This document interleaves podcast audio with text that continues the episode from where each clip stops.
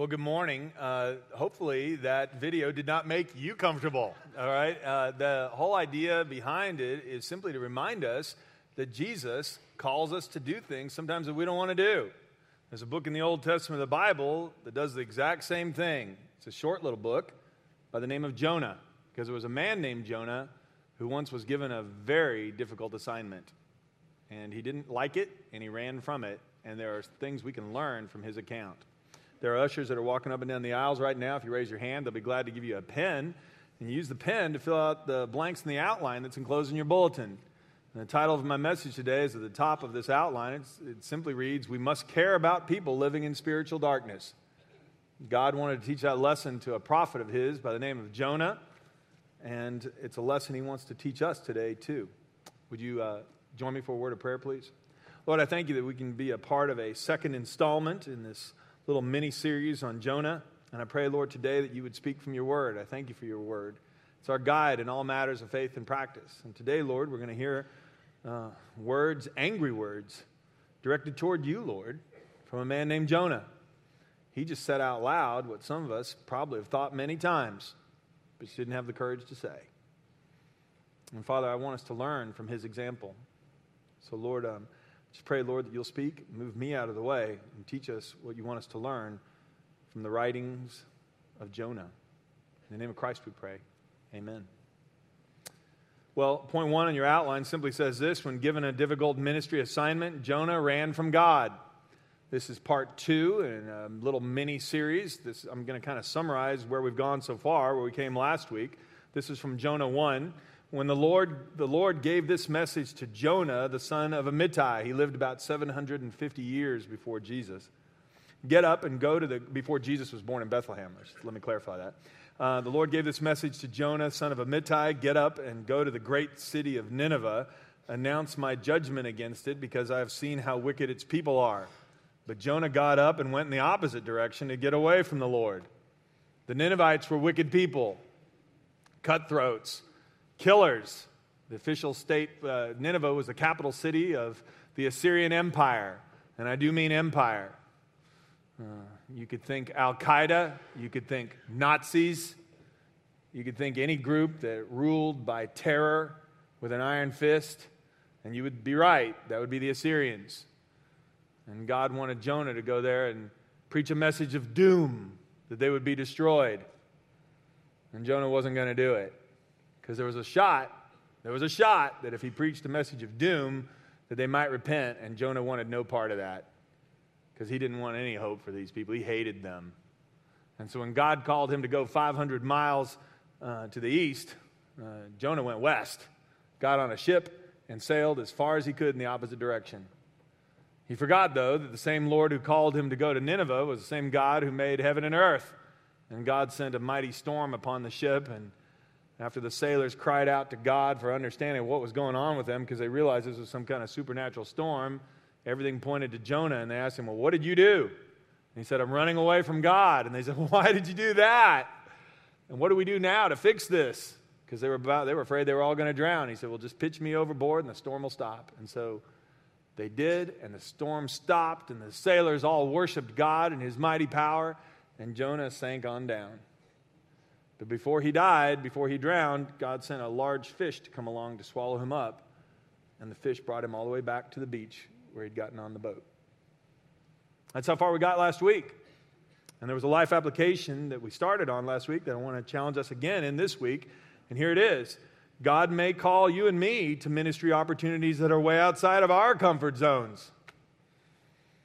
Maybe to people like Amy who are really different I mean, what if God called us to befriend people that we don't know, or maybe we have every reason to think we won't like? Maybe that new family that moved in down the block, and by the way they dress and the way they speak, they're not from around here. I mean, they might be Yankees or something. You know, I don't know. Yeah, there we go. I mean, what if? What if God called us out of our comfort zones here?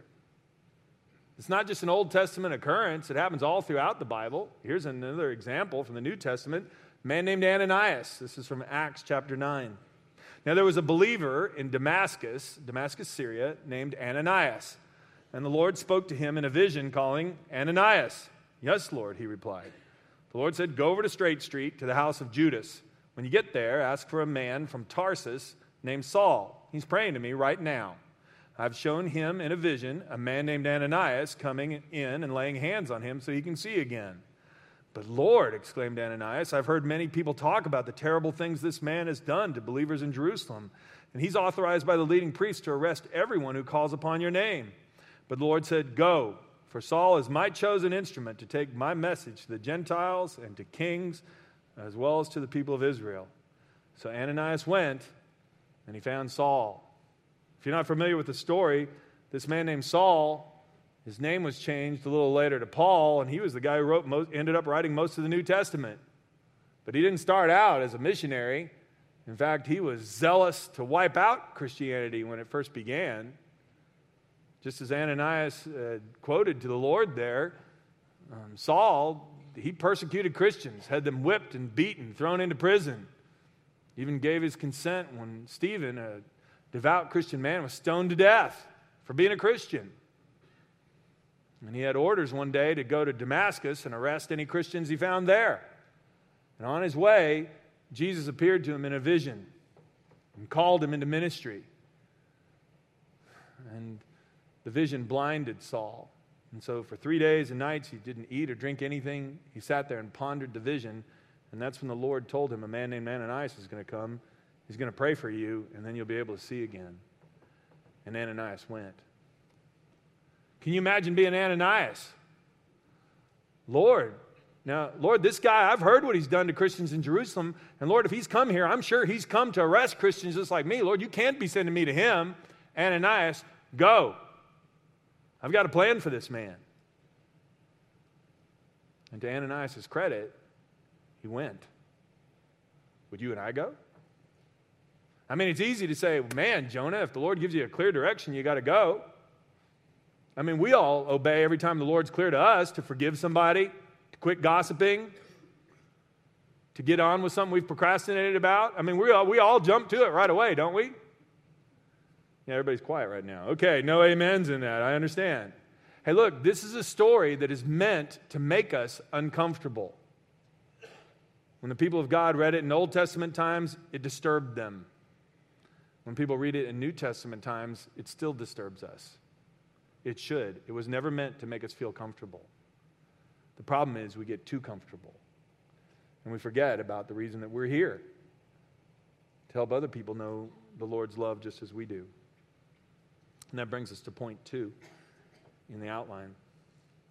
Well, the fish swallowed up Jonah and eventually traveled him back to the beach, as I said, and spit him onto dry land. And he proceeded on to Nineveh. And when revival, when Jonah finally delivered God's message to the people of Nineveh, revival broke out. Revival broke out.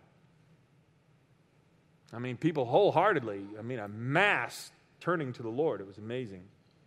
So I just want to read part of the story again from this is the end of chapter 2 through chapter 3 in Jonah. Now the Lord ordered the fish to spit Jonah out onto the beach. And I always kind of would love to see a YouTube of that. I mean, what did that look like? This guy, you know, there's somebody fishing on the beach, and all of a sudden this huge fish comes up and spits this guy. How you doing? Yeah, good. All right. And uh, I mean, what do you say? And uh, the, the fish spit him out on the beach, and the Lord spoke to Jonah a second time now get up and go to the great city of Nineveh and deliver the message I've given you. And this time Jonah obeyed the Lord's command. And he went to Nineveh, a city so large it took three days just to see it all. Now, on the day Jonah entered the city, he shouted to the crowds, 40 days from now, Nineveh will be destroyed. 40 days from now, Nineveh will be destroyed. 40 days from now, Nineveh will be destroyed. I mean, that was the message. That's it. He went around through the whole city doing that. Well, the people of Nineveh believed God's message, and from the greatest to the least, they declared a fast and they put on burlap to show their sorrow, like a think of a gunny sack or a potato sack, whatever you'd call it. It was itchy and scratchy and horrible, and it was meant to show that they didn't want to be comforted. They wanted something to remind them of how rotten they'd been. And when the king of Nineveh heard that what Jonah was saying, he stepped down from his throne and he took off his royal robes. He dressed himself in burlap and he sat on a heap of ashes. Which was the ultimate you could do in disgrace and shame, and just say, I'm ashamed of what I've done. It was a sign of mourning that you were just undone and there was no joy in your life. Hmm. And then the king and his nobles sent out this decree throughout the city No one, not even the animals from your herds and flocks, may eat or drink anything at all. People and animals alike must wear garments of mourning, and everyone must pray earnestly to God. They must turn from their evil ways and stop all their violence. Who can tell? Perhaps even yet God will change his mind and hold back his fierce anger from destroying us. And when God saw what they had done and how they had put a stop to their evil ways, he changed his mind and did not carry out the destruction that he had threatened. I shared last week that you know, God gets a bad reputation, that God is just waiting to strike us down, and nothing could be further from the truth. It wasn't true in the life of Jonah. It wasn't true according to the prophet Jeremiah. This reference is not in your bulletin, but you could write it down. It's Jeremiah um, chapter 18, verses 7 and 8. If I announce that a certain nation or kingdom is to be uprooted and torn down and destroyed, but then that nation renounces its evil ways, I will not destroy it as I had planned. God wasn't trying to, He doesn't live to see people destroyed. He wants people to come to Him. And when Jonah proclaimed this word, the people did turn. They repented because God's word and His is powerful. His commands are true. And when confronted with their wickedness and the impending judgment, they turned back to the Lord and away from their sin. There's a life application for you and me in this. When we share the truth of God's word with others, we may be amazed at the results. We may be amazed. I'm constantly amazed at what God does with his word. There are times when uh, I mean, people ask me all the time, they go, I look at your outlines, you just really have a sentence or two, and then you have these big chunks of scripture. Why do you do that? And you put it up on the screens, and you have it in the bulletin, and people have their own Bibles. I mean, you got it all over the place, and then you read it too. And I go, Yeah, I know. I want people to hear God's word because God's word is living and active, it's powerful, and it'll change people's lives. Listen to what the prophet Isaiah quoted the Lord as he spoke about his word. Listen to what he says about this. So shall my word be that goes forth from my mouth.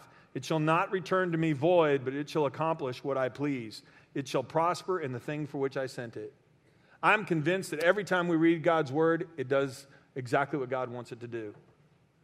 And it's amazing to me because I can have a, a small portion of scripture that isn't even directly supporting one of the main points. It's just a side point and an application. And we can go over very quickly. And sometimes I just read it and hardly have any comment. And someone will come there and go, Why did you read that scripture today? Why would you choose that today? Did my wife call you? or something like that. And I go, No, I'm just really, really smart. No, I don't say that either. I tell them, No, I do count on the fact, though, that as we organize these messages, as the Lord puts all this in my head to put down on here, He's going to use it to speak to people. And sometimes one sentence can change their whole life. Because God's word is living and active. I mean, Jonah didn't even tell the people to repent. 40 days from now, Nineveh is going to be destroyed. 40 days from now, Nineveh is going to be destroyed. And that was enough. And I'm constantly telling people the Word of God is powerful. And I said, Boy, I'd love to share something with my nephew. I'd love to share something with my friend. I'd love to share something with one of my coworkers, but they would never listen. We'll pray about it. When you get the opportunity, just tell them God's Word. It has amazing results. I mean, it's amazing. I mean, go ask one of the Gideons, you know, those guys who put the Bibles in the hotel rooms. They do it all over the world. You've been in a hotel room, you open the drawer, and there's a Gideon Bible, and you go, man, why do these guys do this? I'll tell you why. They get letters and emails from people all over the world who tell them how they opened that Bible and they came to Christ. They opened the Bible and their whole life changed. A few years ago, I had a um, dinner with a, a man in Atlanta and talked to him just in the course of conversation. I asked, Well, how'd you become? We were Christians, and so, how'd you come to Christ? And he goes, Well, you're not going to believe this, but he goes, See, one of those Gideon Bibles in a hotel room. He said, I was really down in my life, and I was thinking about taking my life. I checked into that hotel room, and I was going to commit suicide there. And I opened up that drawer, and I pulled out a Gideon Bible, and I opened it up, and I started reading, and I discovered that Jesus died on the cross for my sins. I knelt beside the bed in that hotel room, and I gave my heart to Jesus. Now, if you and I are willing to proclaim God's word to people, it'll never return void. So we don't need to be ashamed of this. When God gives us the opportunity and we're certain He has prepared somebody's heart, go boldly in. I mean, who'd have thought the Assyrians would turn around? Well, Jonah, but nobody else. We might be amazed at the results. Here's another life application. If God can speak through His word like that, guess what that means? Here's the flip side. What that means is if God is speaking to you and me, we better listen and obey. Now, if God's word is living and active, and He sends it out for a reason, then if He's convinced you of something from His word, He expects you to listen. He expects me to listen. I mean, if He's convinced us lately, we've been reading the Bible and we realize, hey, I got to get rid of some lust in my life. I got to get rid of some gossip in my life. I got to control my temper. I got to get busy on some things I've been procrastinating on, and that's been clear to me from God's word. Well, He expects us to listen and obey. Because that's the reason He gave you the word to help you so you can become more like Him. There were some religious leaders in Jesus' day. They were pretty convinced they were religious enough without Jesus, and they didn't need His instruction on anything.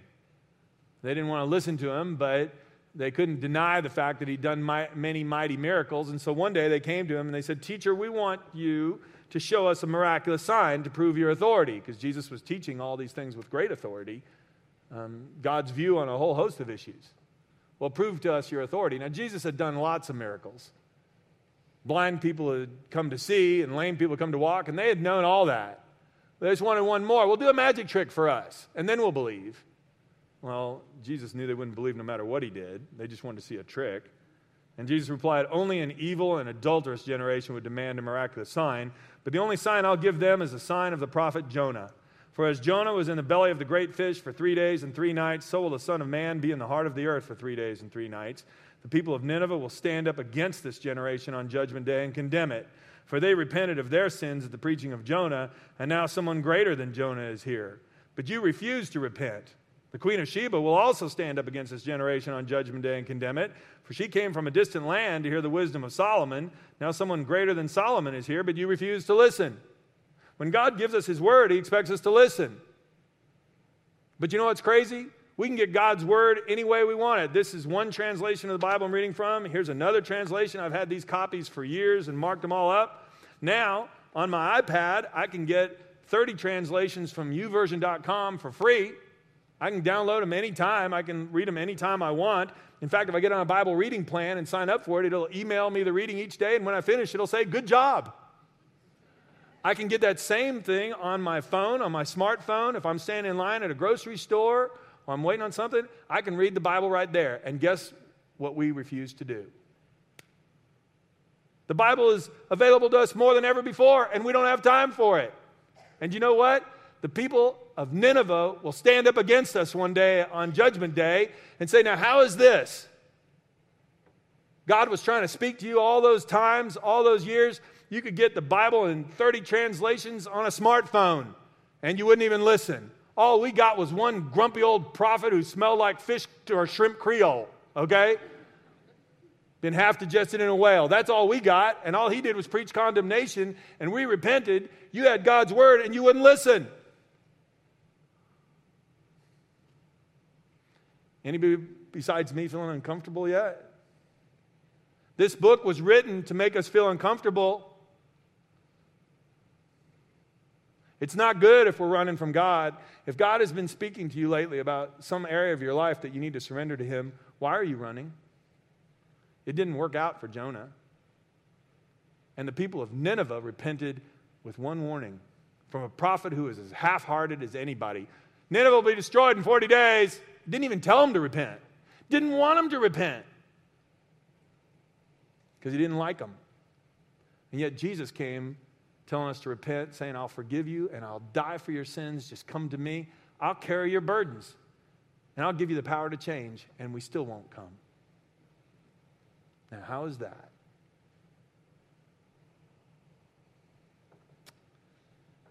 Well, point three in your outline reminds us of another important lesson to learn. Jonah had no compassion or love for the sinful people of Nineveh. Zero. He didn't care. Well, the change of plans when God relented and said, I'm not going to destroy this city, this change of plans greatly upset Jonah. He became very angry, so he complained to the Lord about it.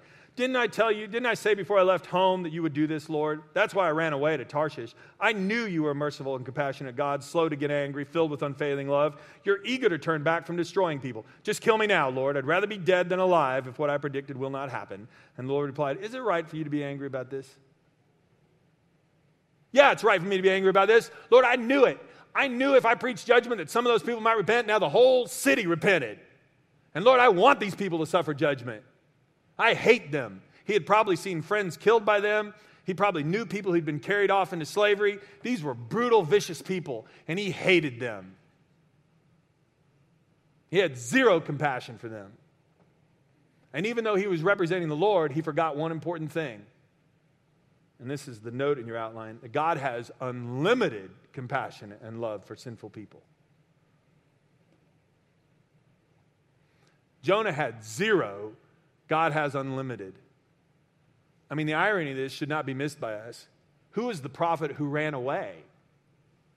Jonah. Who is the guy who endangered the whole crew on that ship? Jonah. Who is the guy that God gave a second chance to? Jonah. Who was the guy who didn't want God to give any second chances to the people of Nineveh? Jonah. We don't need to forget this either. The Lord is compassionate and merciful. He's slow to get angry and filled with unfailing love. If you'd underline filled with unfailing love, God is unfailing love. That's, that's who He is. He doesn't punish us for all our sins, He doesn't deal with us harshly as we deserve, for, for His unfailing love toward those who fear Him is as great as the height of the heavens above the earth. And that is some wonderful love. And Jonah forgot all that. And sometimes we do too. So Jonah decided he was going to go outside the city and pout.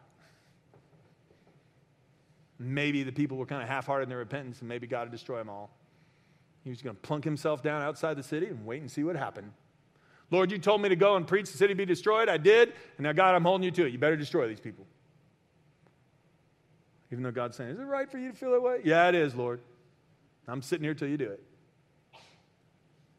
Well, so Jonah went outside of the city, out to the east side of the city, and he made a shelter to sit under as he waited to see what would happen to the city.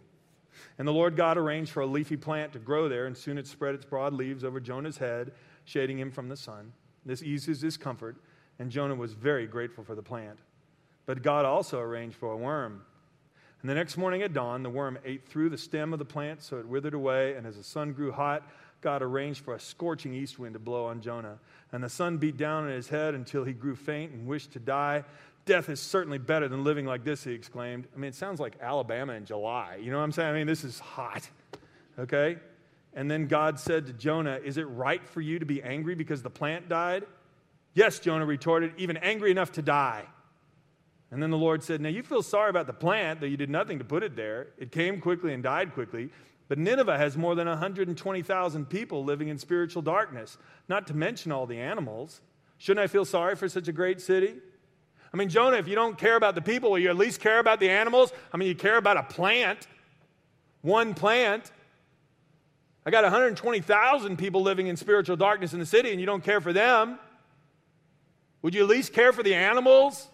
Is there any compassion in you? These people living in spiritual darkness. And if they die this way, they'll be lost forever. And Jonah didn't care. That brings us to a life application. God wants you and me to care. To care about people living in spiritual darkness. And you go, Well, John, I mean, I would never act that way. No, why would I think so? I mean, it's not like we live in a culture that is split right down the middle on a whole host of political issues. It's not like when you turn on cable television at night, you see people from the left and the right yelling and screaming at each other and nobody listening. It's not like even Christians can't get wrapped around the axle about a, an issue that's very important to us and be angry at the people who think differently than us and vote differently than us. It's not like that, is it? Or is it?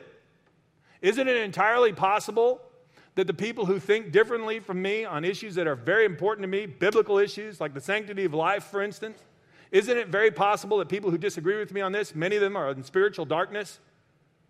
You can tell by the way they talk and the way they live. And isn't it possible that the reason that they talk such a way that they do and can be vile and offensive and attacking to Christians is because they don't know a thing about the Lord? And isn't it possible that Jesus died on the cross for them too?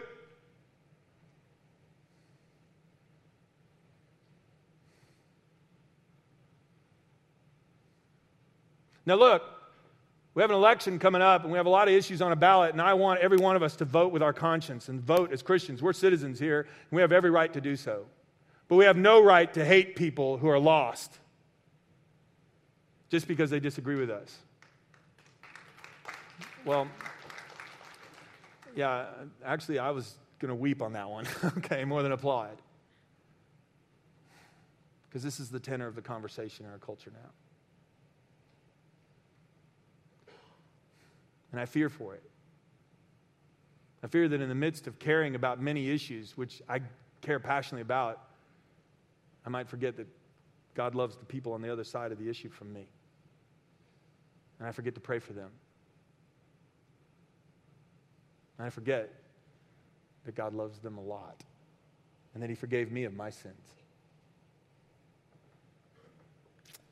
Jesus had to remind his disciples of this. In Luke 9, he was on his way to Jerusalem. As the time drew near for Jesus to ascend to heaven, he resolutely set out for Jerusalem. Jerusalem was where he was crucified. Jerusalem is where he died on the cross for my sins and your sins and the sins of the whole world. Jerusalem is where Jesus was hanging on that cross saying, Father, forgive them. They don't know what they're doing. He's praying for the people who are nailing him to the cross. Well, he sent messengers ahead to a Samaritan village to prepare for his arrival.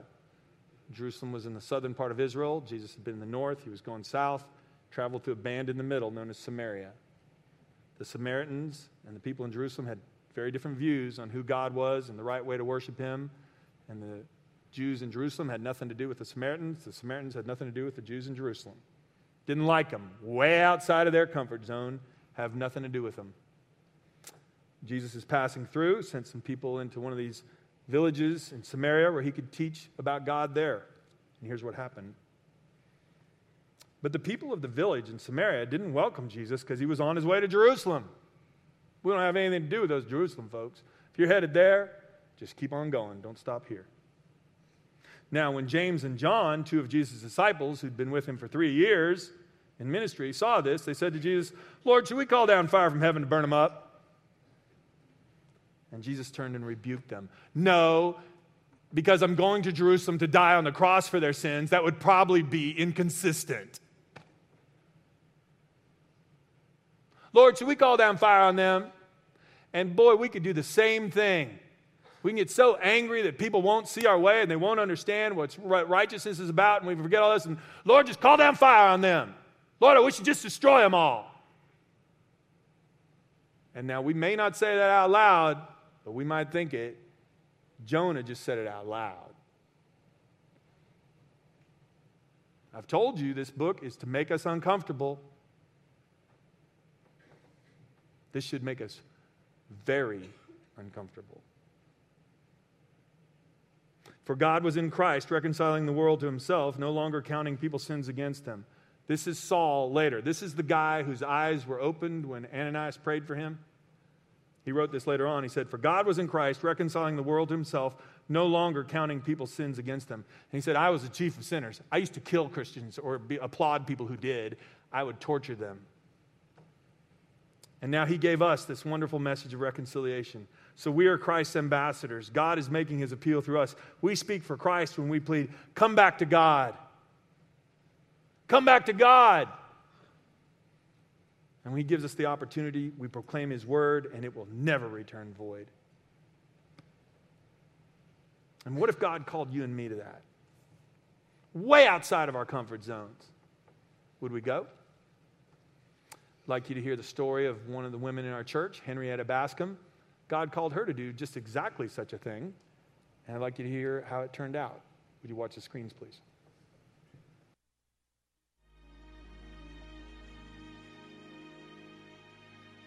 If I speak with human eloquence and angelic ecstasy, but don't love, I'm nothing but the creaking of a rusty gate. If I speak God's word with power revealing all of his mysteries and making everything as plain as day. And if I have faith to say to a mountain, jump, and it jumps, but I don't love, I'm nothing. If I give all I own to the poor, or even go to the stake to be burned as a martyr, but I don't love, I've gotten nowhere. So, no matter what I say, no matter what I believe, no matter what I do, I'm bankrupt without love. Hi, I'm Henrietta Bascom, and my husband Don and I moved here in 2002 from Vermont to Prattville, Alabama. One of the first people I met in my neighborhood invited me in for coffee. When I got to her house about seven after seven, and I was supposed to be there at 7:05, and she let me know that it was on her time schedule, and I needed to make sure that I was going to be there at five after seven, if not, call her and let her know. And it didn't take me too long to realize that this was not the kind of friendship that I wanted um, because she was arrogant. Nothing was right in life. She was negative. Um, and I just said, This is not for me. And I left that day. A month later, she showed up at my house and asked me if I'd be willing to walk with her in the mornings. And my first reaction was, no way. But reluctantly, I started walking with my neighbor, not really wanting to. I had been walking with her every day for a couple of months, and one day after praying that morning for our neighborhood that God would use us to be a light, I went walking with her and we got to her house and she looked at me and she said, I really do like you. And every time I meet a religious person like you, they drop me. And if you're going to drop me like the others have, let's end our relationship today and don't come back. I felt that God was calling me to love someone that was out of my comfort zone at that point, and I needed to continue to walk with her and be a friend. I knew this was going to be a challenge, being a friend to this lady, but I had no idea what a challenge and how hard it was going to be. Two years after I, uh, we had walked every day together, uh, we found out that she had cancer. And I knew that I began to know why God had placed me in her path because she trusted me at that point. So I had the privilege of working with hospice um, for the last two months of her life. She had no other other friends because of her being negative and arrogant and turning people off. About six weeks before she died, she looked up at me and asked me if I thought she would go to heaven when she died. And I asked her if she would, wanted to go to heaven, and she said yes. And so I began to share Jesus with her. And then I asked her if we could pray together and if she would pray after me, and she did. She, she never had love in her home. She never had um, um, any church background. It was an experience, but a blessing because, praise God, she came to know Jesus before she died. Well, what if God called you and me to such a situation? I mean, would we go? The same two disciples that wanted to call down fire were with Jesus the night before he was crucified. In a special meal with them, Jesus took a loaf of bread and he broke it. He said, This is my body broken for you. He told them he was going to die on the cross the next day. And he said, I want you to remember what I'm doing here. I'm dying so you can live. I'm going to pay the penalty for your sins so you can go free. And he passed around the bread, and they each took some of it and they ate it. After the meal was over, took a cup of wine he passed it among them and he said, I want you to drink of this. This is my blood that's shed for you. So they drank from it and they passed it around. and as they did so, he reminded them that his blood washes away the sins of the whole world. They were supposed to eat this bread and drink that cup and remember him every time they did it. So this morning, we're going to take communion together here as Christians. There are tables in the front of the room and in the back of the room, and uh, you'll find a small piece of bread as well as a cup. We want you to take that, take the bread, take the cup, and then return to your seat as the worship team leads us in some singing. But before we come, I want to remind us what we're saying when we do this. If you come and pick up a piece of bread, you're saying, I need Jesus to die on the cross for my sins. If you pick up a cup and you're going to drink of it, you're saying, I need Jesus to wash away the sins that I've committed in my life. You're also saying this the whole world needs this. And I want Jesus to be discovered by everybody else in the world, too, even people I don't like. So we're going to have a word of prayer, and we're going to ask God to bless this time together. After that prayer, I'm going to invite you to come. There, like I said, tables in the front, tables in the back. Are there tables out in the hallway, too? Uh, are there? Okay, there's some tables out in the hallway, too. We'll open the doors. I want you to get the bread and the cup and bring it back in. But the idea is simply this we're going to eat this together. And we're going to thank God that He loves us and forgives us. And we're going to ask Him to forgive the sins of the whole world and allow us to be messengers of that good news. We want that. I mean, that's why He came, that's what He achieved. But will we be ambassadors of that? Even to people we don't like. Would you pray with me, please? Lord, this is a uh, challenging meal. And Lord, I thank you that Jesus Christ died on the cross for my sins. But Lord, I thank you for the honesty of Jonah. Lord, he wasn't courageous and he wasn't obedient, but at least he was honest. And God, I want to be honest too and say, God, if you don't give me love for people, I won't have it. And so, God, this morning we come before you and we thank you that you died on the cross for our sins. And we thank you that you died on the cross for the sins of the whole world, that whoever comes to you can be saved.